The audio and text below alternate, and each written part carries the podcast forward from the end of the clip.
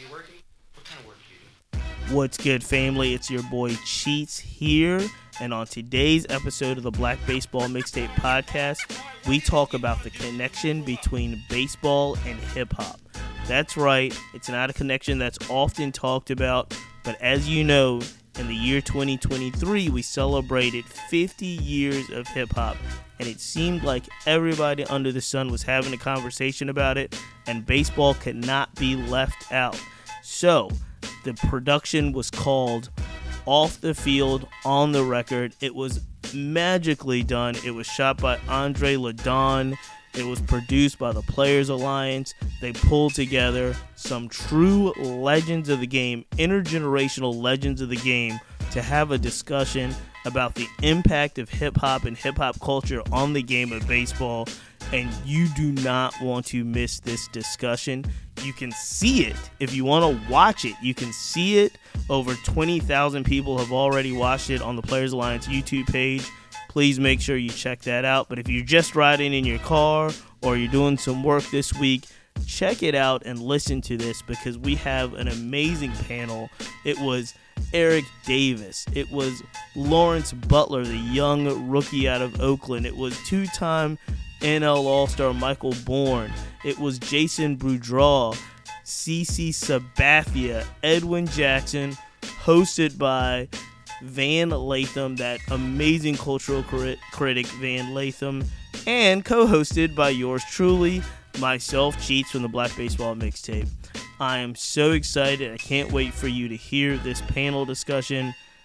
Before we cut right to this special podcast, I got to do the housekeeping and shout out our sponsors, Steelo Media. Shout out to them for always powering the BBM podcast, the Players Alliance for all of their support, and our latest sponsor, Herencia 21. Make sure you check out Herencia21.com. It's a perfect combination of all the things I love which is caps, baseball, and culture. You'll find amazing snapback hats on their website. Make sure you check it out. With that said, let's cut right to the podcast. This is Off the Record on the Field, a special panel presented by the Players Alliance. 2023 has been one of the most important cultural years that anyone can remember for one specific reason. It marks the 50 year anniversary of the creation of hip hop. Now, unless you've been living under a rock, you know that hip hop is the number one form of cultural expression today in America and some would argue worldwide. We're here with members of the Players Alliance to talk about how hip hop has influenced culture in Major League Baseball. You know, it's synonymous with so many different sports. You hear it everywhere, you see it in commercials. But in Major League Baseball, what is the past, the present, and the future of hip hop? We have some amazing guests here to talk with us. To my right, we have CC Sabathia, Jason Bourgeois, and Edwin Jackson. Joining me to my left is the legend himself, Eric Davis, young lion right here, Lawrence Butler, Michael Bourn. We are very excited to have this conversation. All right, so let's start at the beginning of the story. Because um, I'm sure all y'all have y'all each individual connections with hip hop, what it's meant to you guys, and how it's like affected you and what you've gotten from it. But I want to start with ED because you come into the league in 84. That's just around the time that hip hop is starting to blow up here in America and people are starting to understand what the music is and what it means. What are some of your earliest connections to hip hop to the music itself? Well, it was just starting to formulate with hip hop. Before it was just rap, and then you had R&B and you had soul. So my early years was more R&B. That's where I got a lot of my style and stuff was from R&B. From all, the way back to Kool Moe Dee to when LL them started to when Ice-T first introduced the gangster rap that led to NWA and not really knowing where it was to go because it came in as gangster rap was is, is what really turned the culture and turned the hip hop into the iconic stage that it is today. But from that perspective, me as a young black player, I was just trying to find my niche in, into how I was able to utilize uh, th- those particular things. Uh, first and foremost, we didn't have walk-up music. The crowd was the walk-up music, and uh, if, if they cheered for you, you was doing good. If they booed you, you was horse. so you, you was trying to get that crowd, you know what I'm saying? But uh, R&B with Teddy Pendergrass and Luther and and and the O'Jays and all those guys is where I really started to find my groove. And uh, then once they started to come, then it was just a matter of the West Coast. That's what we did on the West Coast. And then you, like E40 and Too Short and them, and Hammer was one of my first partners. So that, seeing how that moves itself in, into the 90s to where it started to really express itself as that culture. CC, you played in New York. Obviously, that's the birthplace of hip hop.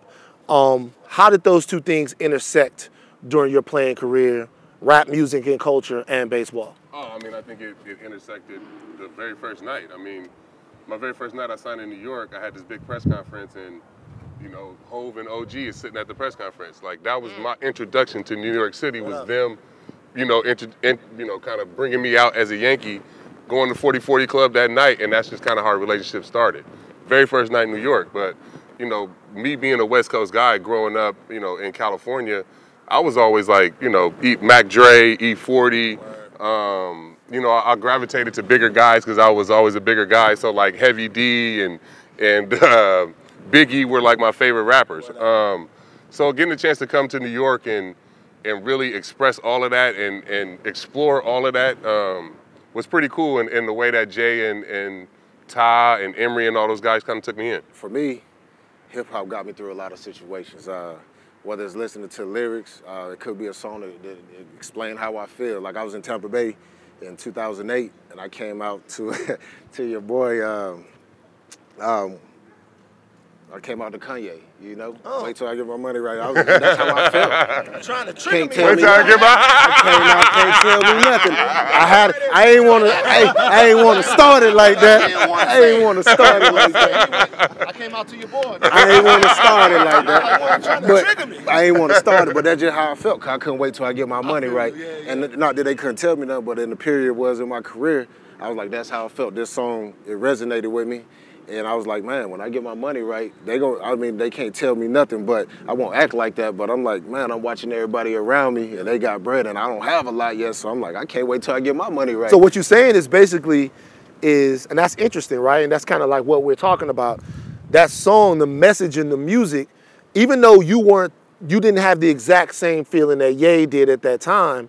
You doing your job out there, coming out making a debut, putting yourself out there, you can understand the feeling that he was feeling when right. he was recording that. Right, and that's what, I say. It translates to a lot of different songs, man. And, and at a point in my career, I mean, I've been on so many teams. I've been on 14 teams. Uh, and, and I, it was hard for me to always pick songs, but I just kind of picked them to how I felt. Like I was in the Bay, and I know me naturally. I went from Georgia. I want to come out to something from the South, but I was like, listen, I'm in Oakland. Oakland got their own style of music. It's only right that I come out to an Oakland song that I can look around the crowd, and I got the fan base in it. You know, I came out the boy. It was uh, Pilo B-Legit and E40. Okay. But I just wanted to see something that I can get the crowd involvement in. I mean, when you pitching at home, you want everybody to be what you want the synergy. I want my teammates to be vibing, and I want the stands to be vibing because we about to turn up together. They gonna be they gonna be screaming when I get it out, and they gonna be booing the other team. So I want them to be involved in the game and kind of be uh, where I am on the field. I want that energy to transcend throughout the whole. I mean, transcend through the whole stadium. So I kind of pick my come out songs accordingly, depending on where I'm playing at. Yeah, that makes sense because that's the, that was the reason why I picked Big Poppa because I wanted something like New York. Yeah. You know what I mean? Like some iconic, because, you know, Derek had his song, Mo had his yeah. You know what I mean? Like, so I wanted something that, like, when people heard that song, automatically think of me. And I remember the whole first half of 2009, I'm searching for a song to come out to, just got to New York and blah, blah, blah. And I had a terrible first half. Me and my wife went on vacation, and, and Big Poppa, it played like 10 times. Yeah. That, on that vacation, I was like, that's my song. You know what I mean? Like, it just, it kind of picked me. And then we played it, and I was like, blast that and I, I didn't walk out the dugout until they started playing the music. yeah. You know what I'm saying? So y'all know when y'all hear that, shit, I'm coming. Yeah. So like it, yeah. I mean, it, I mean, I definitely picked that song because of where I was at. Yeah. Jason, you from my neck of the woods, down there near Austin, Texas. Like, what about you? Like, what were some of the earliest influences or recollections that you have of hip hop influencing you? Well, we get to double down today because my guy Mike Bourn is from Houston too. Okay. So for me, it was UGK. UGK for That's life. what I'm talking about. Shout out Bun B. Bun B. Rest peace, UGK. You know, my mom took me to the store, I think when I was about 13 or 14 years old, and I can't believe she let me do this, but she let me purchase Super Tight. Oh my God! You know what I mean? Hey, look. she was- released you to the streets. it, it was, it was right next to cocktails too. Like, Like, she- you know what I mean? Like, I'm short. And she's like, "Don't you get that one? You gonna get this one, Right. one." So you know, I took that thing home, man. Um, they made such a huge influence, and still to this day, Bun B is such a major factor when it comes to the community in Houston. Solid um, brother. Trill Burgers, of course, but he's just a hip hop head. He's one of the greatest, I feel like, of all time. Mm-hmm. Um, yes, I'm biased. You know what I mean? Just like I am with my sports teams when it come to Houston, but.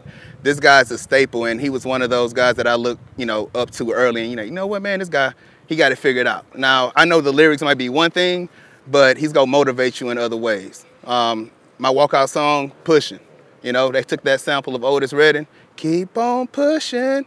I was a guy that was steady grinding in the minor leagues for a long time. So you know what, let me come out to this. I started going off. Yeah, all they need to do is just hit that song. It triggered me to keep going, and it was my walkout song for about 10 to 12 years, maybe. Ours was more different because that really, and when the gangster rap like really hit, it, it, it, it started the gang culture to activate. That's true. So as a as a young black player, you had to differentiate on which side that, that, that you was gonna play. Why? Because I had cousins that was six O's, I had cousins that was bloods. So I'm in the middle. I had a red and a blue car. You know what I'm saying? So I sure I drive this one over here and I drive this one over here. Oh, absolutely. So you had to show that love and stuff. But as you started to go, Snoop then when they got with Dr. Dre, and by the time I started coming out to something, I came out to California Love. Okay. Mm. And okay, it showed everywhere I went what was the California Love and stuff because, like you said, everybody would always be talking about what was popping, what was popping. So just the mindset of, of, of, of trying, do I indulge or do I move this way or, or, or how to move? Like baseball hadn't accepted it yet. Mm. The world hadn't accepted it yet. You know, with the cussing and the, and what at Luke and them talking about America and like that. There was a lot of stuff that was going on. So you had to be careful about what you indulged yourself in because back then you didn't get second chances to fuck up as a young black player. You was out of here. So you had to say, well, now not yet, not yet. Now it's time that we could start doing things and bump it in the clubhouse and everybody accepted it. But it would have been better had the older guys didn't grow up with rap and stuff like that. So like I said, I heard Marvin Gaye and the Spinners and in the clubhouse and on the back of the plane and stuff like that. So yeah, also that whole ensemble of how it translated in, into me was with time and, and then learning what to do because Cali was different than any other place on on red and blue and whose song was just it was a lot of it it was a long time before rappers used, wouldn't even come to Cali be- because of the gang culture and what the culture meant as, as far as rap and things of that nature. And that's because your man Hammer was out there terrorizing them. I'm, I'm telling because your man Hammer was people, but Hammer is underrated. Hammer was out there terrorizing. See, you don't know nothing about that. I'm gonna come to you right now, little but Hammer, bro, don't let them, don't let them shiny pants fool you. Hammer was out there terrorizing them. Lawrence, uh, Lawrence, I wanna, I, I wanna talk to you real quick. You are, uh, you, the- you the young buck on, on, on the panel um, hip hop has changed a lot. It's changed a lot. It, it, it, Edie was just talking about the fact that a lot of the street politics started to become involved in hip hop uh, around the time that he, he watched it grow. Now it seems like the street politics in hip hop it's it's just ubiquitous to the sound of the music. It's it's it's everywhere in it. It's everywhere. For you, how do you approach like what it is that you listen to? Because a lot of stuff I hear as an old head, I'm gonna be honest with you. I'm just getting to the point to where I'm like, these kids is crazy. I'm just at that point in my life. How do you? I'm just getting there. I heard a, I heard a record a couple of weeks ago. I was like, nah, man, nah. Um, so for you, what are your experiences with the music? What is it that you listen to? Do you feel people when they talk about like how the streets um, are maybe overrepresented in the music today, or you are we just being old?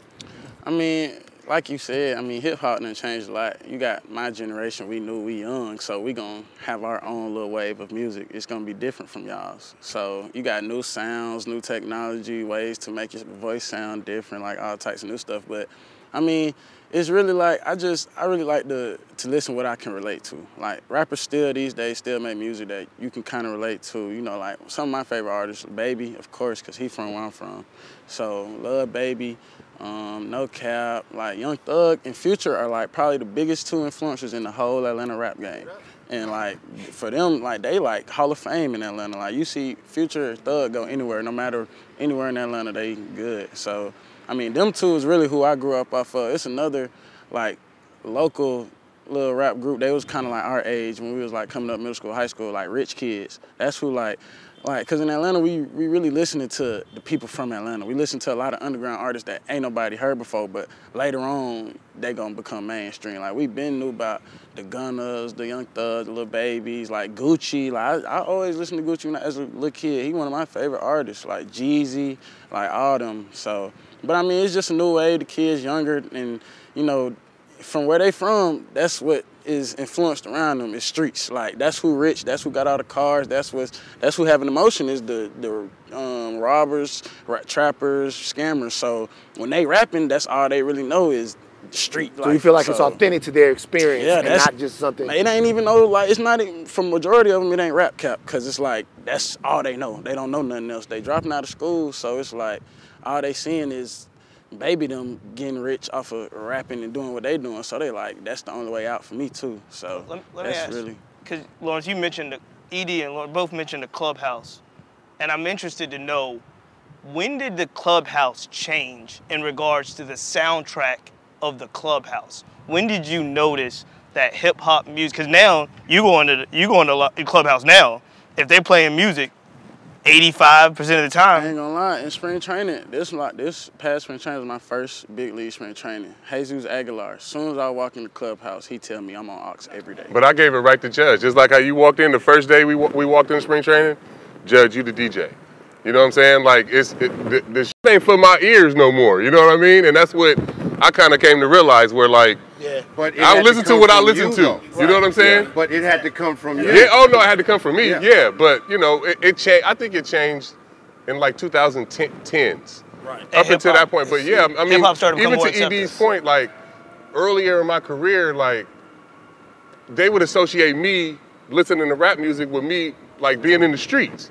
You know what I'm saying? So a lot of people that I was connected to from my hometown, I wouldn't even bring around because Yeah, of how they would perceive it to be. That's me. true. You know what I'm saying? So I couldn't even like bring my friends around the clubhouse because it's like, oh, you listen to rap music, you got, you know what I'm saying? Like, which I mean, you got. I mean, when you grow up in that life, in that situation, you got one foot in, you got, like he said, it, it is what it is. Like it's it's partners I can't even like tell happy birthday no more because like you know social media so bad. It's like he posting all types of crazy stuff on his Instagram. I, I tell him happy birthday, they click on Instagram. They like, oh, you must be doing the same thing he doing just cause this your friend. Then you got some teams. Oh, Oh, go ahead. I was about to say. Then you got some teams. They do whoever pitching that day.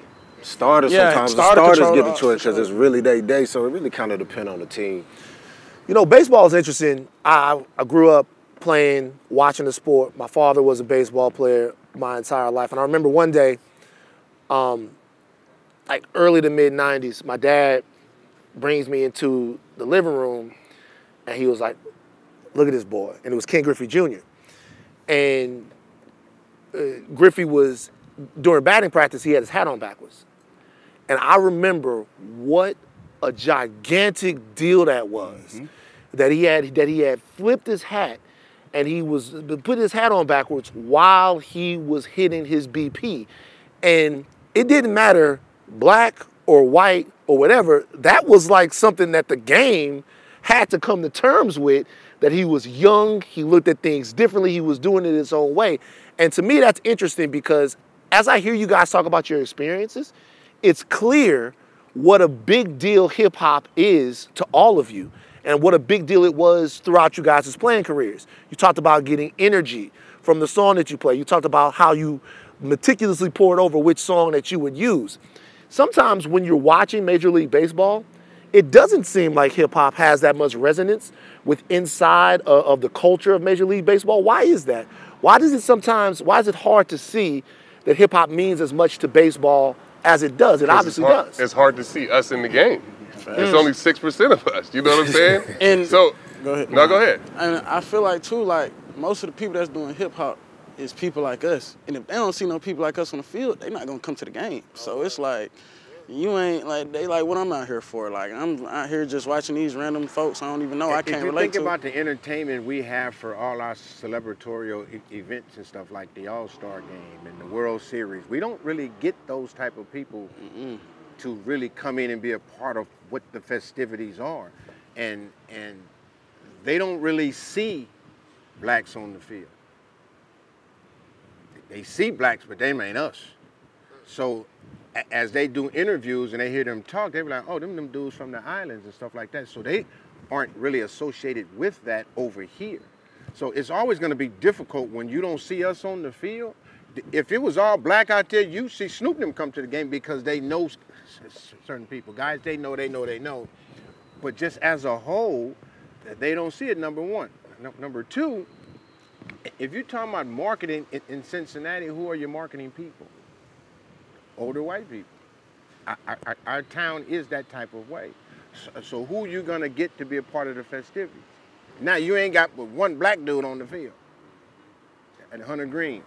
Uh, uh, so who do you bring to associate with that?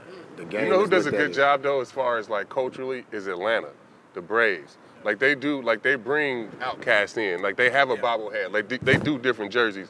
Atlanta is, I think, as far as baseball goes, they figured it out with the culture as far as where they put the stadium, the, how to bring their fans to, to to them, and how to like leverage their hip like their hip hop with their fans in baseball. I think they do the best job out of any organization. do y'all feel as if you we can see now in 2023 50 years we can say there were moments when the nba uh, embraced hip-hop there were moments when the nfl embraced hip-hop have we seen is, is there something that y'all can do we can do to have mlb embrace hip-hop and make it more acceptable You know the Uzi joint that got popping last Yeah. year? Yeah. When they played that at Phillies games, Oh, the whole crowd went up and everybody's doing the dance. the. Steelers games when when Wiz and the black and yellow was popping like the towels. But you but it's crazy because y'all mentioned um, you mentioned the, the the Braves bobblehead, and uh, they had a whole E40 night in the Bay. And with the E40 bobblehead, and that was the time. uh, It, it was it was either last year or the year before, but that was the time when it was it because OutKast in Atlanta. But when I said when I saw an E40 bobblehead and E40 had, I was like, yo, something is changing. But They I- just- I, want to go back to that original joint. They just did the um they did like the Falcon Saints game I went to last Sunday. They did a whole 50 year anniversary for all the Atlanta rappers. Everyone came out.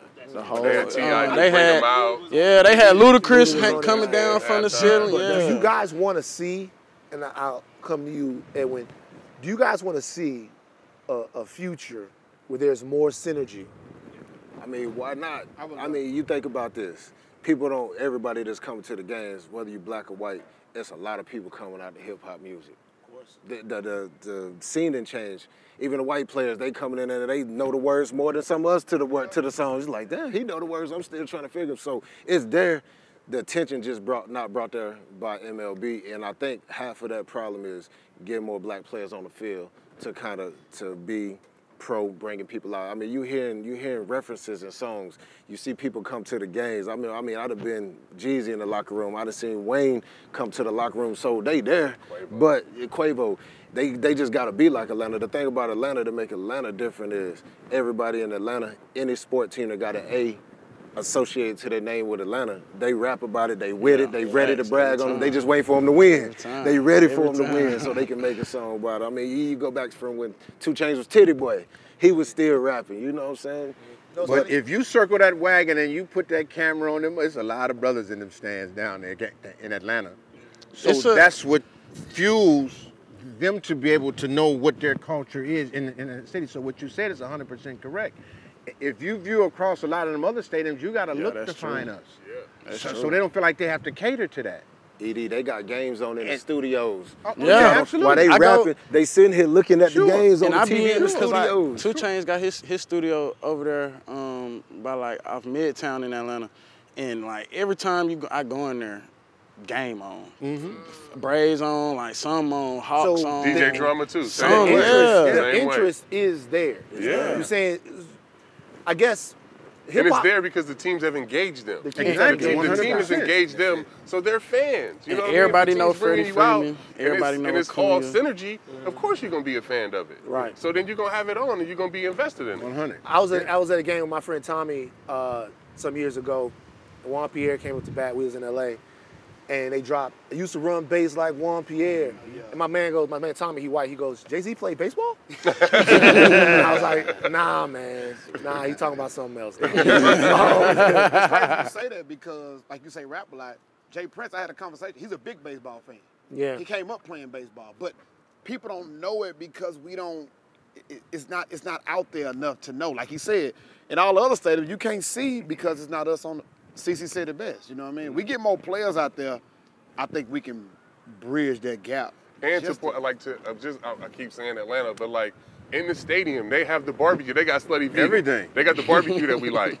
They, they they cater into like what we want to what we want to be have in the park. So that's why they show up to the game. And the I'm whole not, you know what I'm saying? Like Atlanta's also absolutely, a that's very, huge. very black. The whole stadium, Yeah. the whole stadium is built like that. Like it's basically outside the battery is basically a town, and it's like clubs out there, it's bars, hotels, restaurants. Like people go there when the Braves not playing. And This is what we're gonna party. Do. This is what we're gonna do.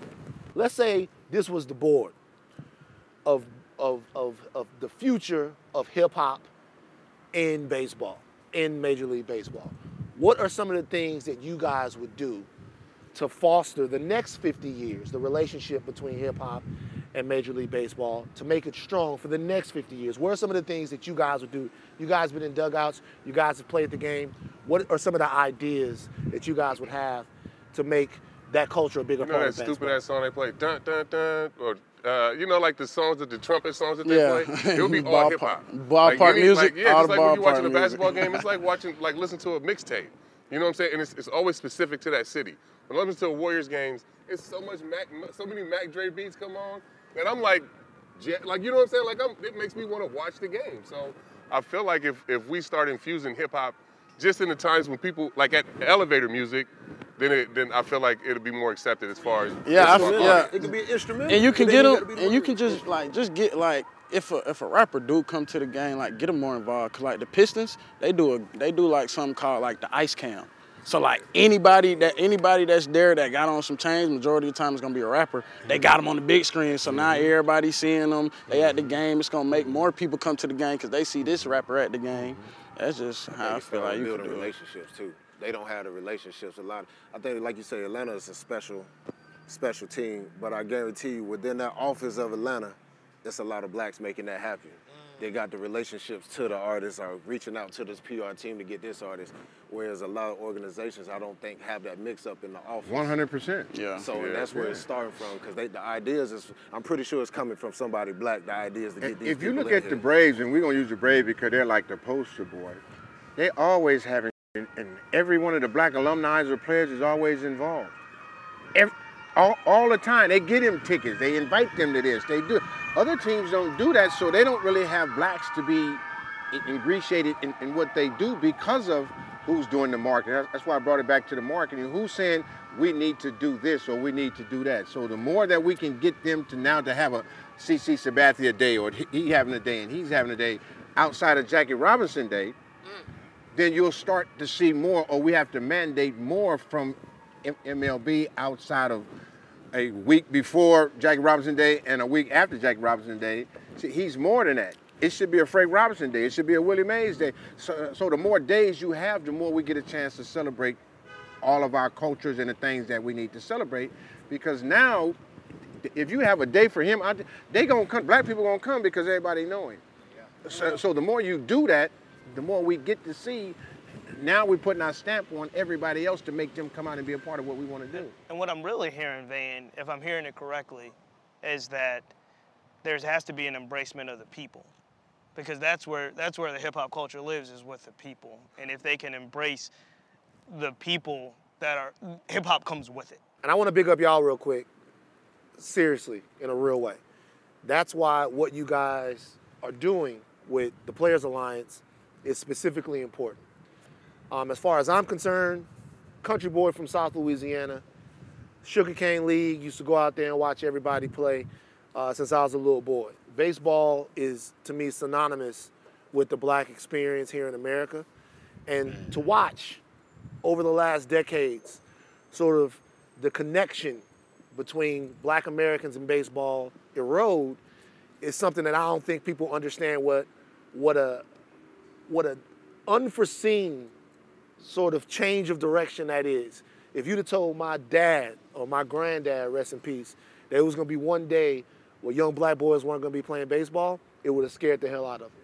So what you guys are doing, your presence, everything that you're doing, how you're giving back, is so important. And I think that kind of is what starts, not just for hip hop, but for us to have a lot of stake in this game that we help create, the record books that we help write. So I want to throw a shout out to you guys and make sure you know how important what it is that you're doing. We're going to end this real quick so I can go back and get Andre Dawson autograph. I, I, I need to ask if anybody has pivotal moments that connected hip hop to the game. And I'm going to throw it to CC because CC was talking the other day and he mentioned the old Yankee Stadium and the sound system in center field.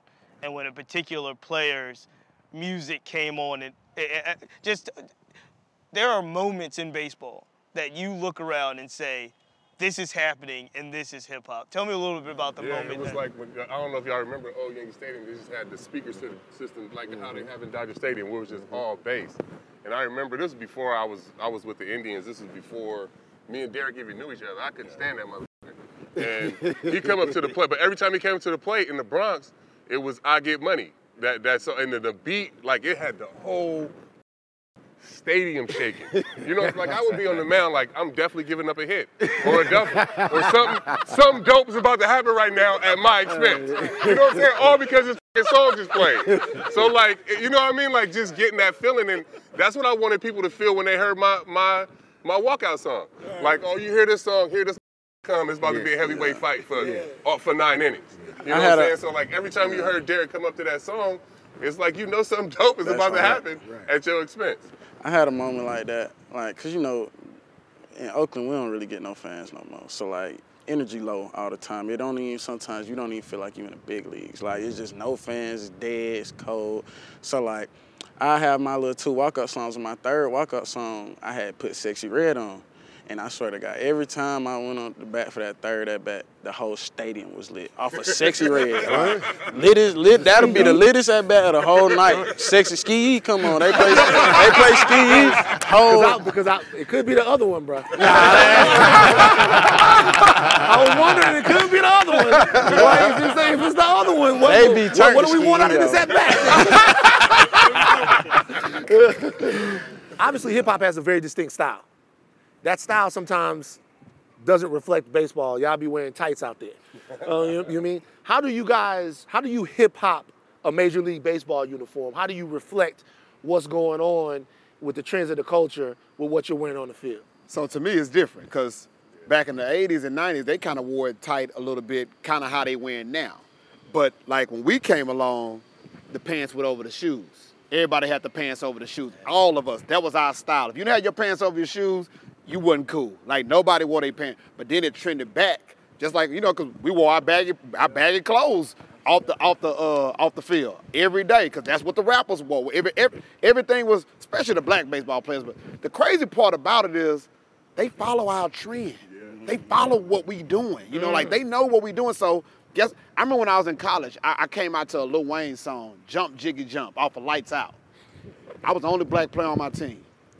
Every catcher I played against, everywhere I went, they asked me, "Say, man, what what's, what what Lil Wayne song is that, man? What Lil Wayne song?" Every time, every time. I was a big Lil Wayne fan, but I'm just saying it drives the culture. Even when I was in college, I wore my pants baggy like that. Mm-hmm. But once you get to the big leagues and you wear it like that, it's they, they follow that trend. You know what I mean? That was the trend then. Now they're wearing it back tighter. You know what I'm saying? They're wearing it back tight. I just feel like that's a revolving circle. Purple Yeah, jeans to yeah. Jabos. We had hmm. Jabos, they got the purple jeans now. That's how it translates When, to when the I first came up, it was tight uniform still, so like I was trying to find a way to differentiate myself myself from everybody. So I started wearing my hat to the side like this, way to the side like this. Even for not like I was way over, and and they hated that.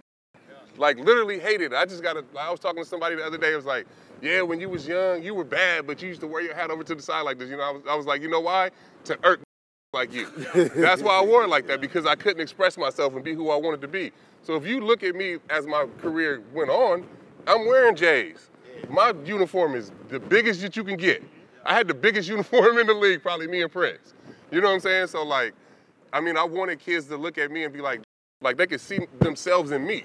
You know what I'm saying? So I, I mean, I, I, my, I think, Ours I was a lot different though, um, because in, in the '70s and even when I came in the '80s, every team had rules that was enforceable, where we couldn't wear our hair past our ears and we couldn't have no facial hair. You couldn't wear you you, you had to show more red. Um, uh, we didn't even have stirrups. You just had to wear your socks had to come down to here.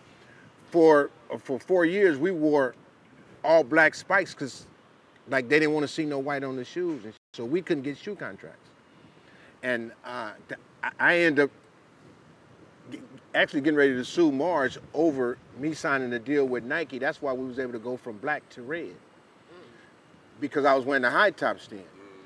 And, and that changed the whole monotony behind how guys was wearing their pants in the uniform. Ed, let me ask you like something. That. Do Yeah. you feel like hip hop or trends inside of black culture had any effect on the changing of those rules? Because obviously, maybe you know they went away by the time these brothers got into the league. They weren't there. Do you feel like No, uh, it was more that what was happening outside of baseball, and baseball was trying to catch up. okay, but still, because you started to see uh, uh, the Fab Five wore the big baggy Right, pants, yeah, and they right. wore the black socks. But they Ed, that's still hip hop though, because those guys are wearing that because right, right because they could alter that. They did that in college. They Right. could alter that.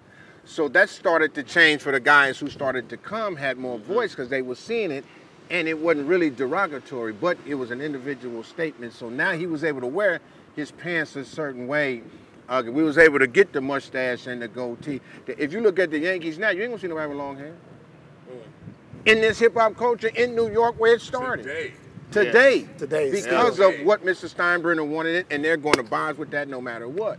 So I, I'm saying that to say a, a lot more sports had more impact on what baseball was being allowed to do more so than just the players. I gotta ask about the grill, because because because Edward Ejac was telling me about the first baseball player he saw wore a grill, and how that made him feel. And I I, I want to say it was I want to say it was Gary Sheffield. Gary Sheffield, the first one I remember. Uh, I mean, like when I had a grill, when I got drafted, my, my dad made me throw it away. I'm like, damn, I done, I done worked bagging these groceries to get this money. What the job that I did working, now I got to throw my grill away uh, because it was always portrayed as being gangster. They always looked at it as you trying to, it's, it's, it's, a, it's a thuggish look and you don't want to be looking like a thug, but I looked at it as a part of fashion. I mean, obviously the streets, back in the days, if you had a grill, it probably did portray something like you was probably about that life. But as you get older, the grill was a trend. So it was, it was a fashion. It was fashionable. So I had it on a fashion statement. And uh, Gary Sheffield had it. Gary Sheffield maybe had it for a real reason. He had permanents. So he had he had a real, real grill in a Florida boy. And if you know about Florida, Florida boys and grills is like Texas and grills, but they go hand in hand. But uh, the, that was that was the inspiration. Like Gary Sheffield had a grill. I never wore it in baseball. Half of the people I wore it that night probably never even knew I owned a grill because I knew how to separate on-field baseball life from off-the-field baseball life, and I did a great job of that throughout my career, being able to uh, separate the two and kind of live a double life. But I mean, it was a, it's a fashion statement. It's, I mean, you have a grill. It don't change who you is as a person. It don't make you bigger. It don't make you better. It's a it's a fashion. It's like having earrings. It's like, hey man, you complain about me having earrings, but I mean, just taking the music. I always took the music as like, listen here. I listen to what I like to listen to. They rapping about trapping and being on the streets. I'm trapping on the field. The field is my hustle. That's my trap. That's my grind. They got to do this, and this is my this is my in between the line. When I'm on a hill, that's my trapping. This my trap. You know what I'm saying? So Ja- that's how I listen to music. And Jason, I took want to get that. you in there. Okay. The the South Texas, very distinct style and culture. Very doubt. distinct style and culture. How did you reflect where you're from? Um, how do you express that when you were playing? Well, for me, it was the energy. You know what I mean? It was the chip on my shoulder. It was the um, the quiet aggression. I feel like a lot of people where I'm from, you know what I mean? We kind of let the game do the talking. You know, we're not big talkers. You know, in Houston, and uh, you know, normally in our culture, we we just go out and kind of stay humble a little bit, and, but yet have this cockiness. So I I couldn't say that. Um, I dressed a certain way just because I was from Houston, maybe off the field. I was starching up my pants a little bit. You. You know what I mean? 18, 19 years old. I'm talking about. You know what I mean? But little crease you know. I, I, The had- had, had a hard crease. You You know know, what I mean? mean? Stay crease? flow. Stay, Stay fresh in the room, goddamn. You know what I mean? Stay flow. That's So, a I stay travel flow right with it. Man, I used to take my joints. the I would put a little Oh, layer. Yes, in the bathtub Oh, and put them in there and, Soak and 'em then get those. Get, Soak 'em up, baby. ah. Yeah, that edge had to cut you. It had to, Yeah, like you the know what I whole mean? Like, it joint, had to be yep. That was live So I mean, day. it wasn't anything on field, but off field, I always, you know, carried Houston on my back. Um, you know, to chip off Edwin, talk about grills. A team like Houston, the Astros, Mm. they embrace Paul Wall. He has World Series grills for the Cats now. Word up. So now you really involve in the culture of Houston right there when you do something like that. So that's just an example. Travis Scott is Yes, big sir. in there. That's true. Yeah, Houston do a good job. With Yeah, hip-hop. yeah, yeah. Well, once again, you know, the you guys have been a part of the past, the present, and with the Players Alliance, you guys are a part of the future of Major League Baseball um, and the culture. And you know, we just hope to keep growing. And we hope 50 years of expansion of Black culture and hip hop culture in baseball, and 50 years of brothers like yourselves. The next 50 years having power and influence in the game and using it to change lives all over the world. So, once again, I commend you guys for what you're doing for the Players Alliance. Thank you for the sit down. Thank you for the talk. Thank you. Appreciate Appreciate, man. you. Yes, Appreciate you. Happy birthday to hip hop. Uh, hopefully, I don't stop listening to you in the next three years. I'm just joking. Happy birthday to hip hop. Shout out to the Players Alliance. It's been a beautiful weekend um, with some really influential and important men. Um, and I wish the best for them. And I wish the best for hip hop. I, I want to challenge hip hop to continue to grow and evolve and think about what you're putting out there and who is listening to the music. With love and affection, just think about what we're doing every time we do it with intentionality. Van Lathan, thank you guys all for sitting down and talking with us. Shout out to Robert Davis. He the king of the side.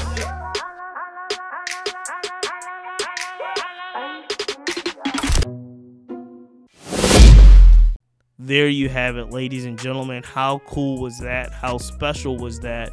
Andre did an amazing job on the production, so make sure you check out the visuals and all the extra bonus stuff you can see at the Players Alliance YouTube page. It really is special. We will be back next week with another podcast. Please, please, please tell everybody you know to subscribe to the Black Baseball Mixtape podcast. Make sure you subscribe to the Players Alliance on YouTube. Also, if you leave a review, leaving a review on the podcast really helps the helps the cause. So make sure you do that, and you can also follow us on the Black Baseball Mixtape on X, formerly known as Twitter, and on Instagram. Instagram is our leading platform, so for social media right now. So make sure you check out Black Baseball Mixtape everywhere on social media. Until next week, we'll see you.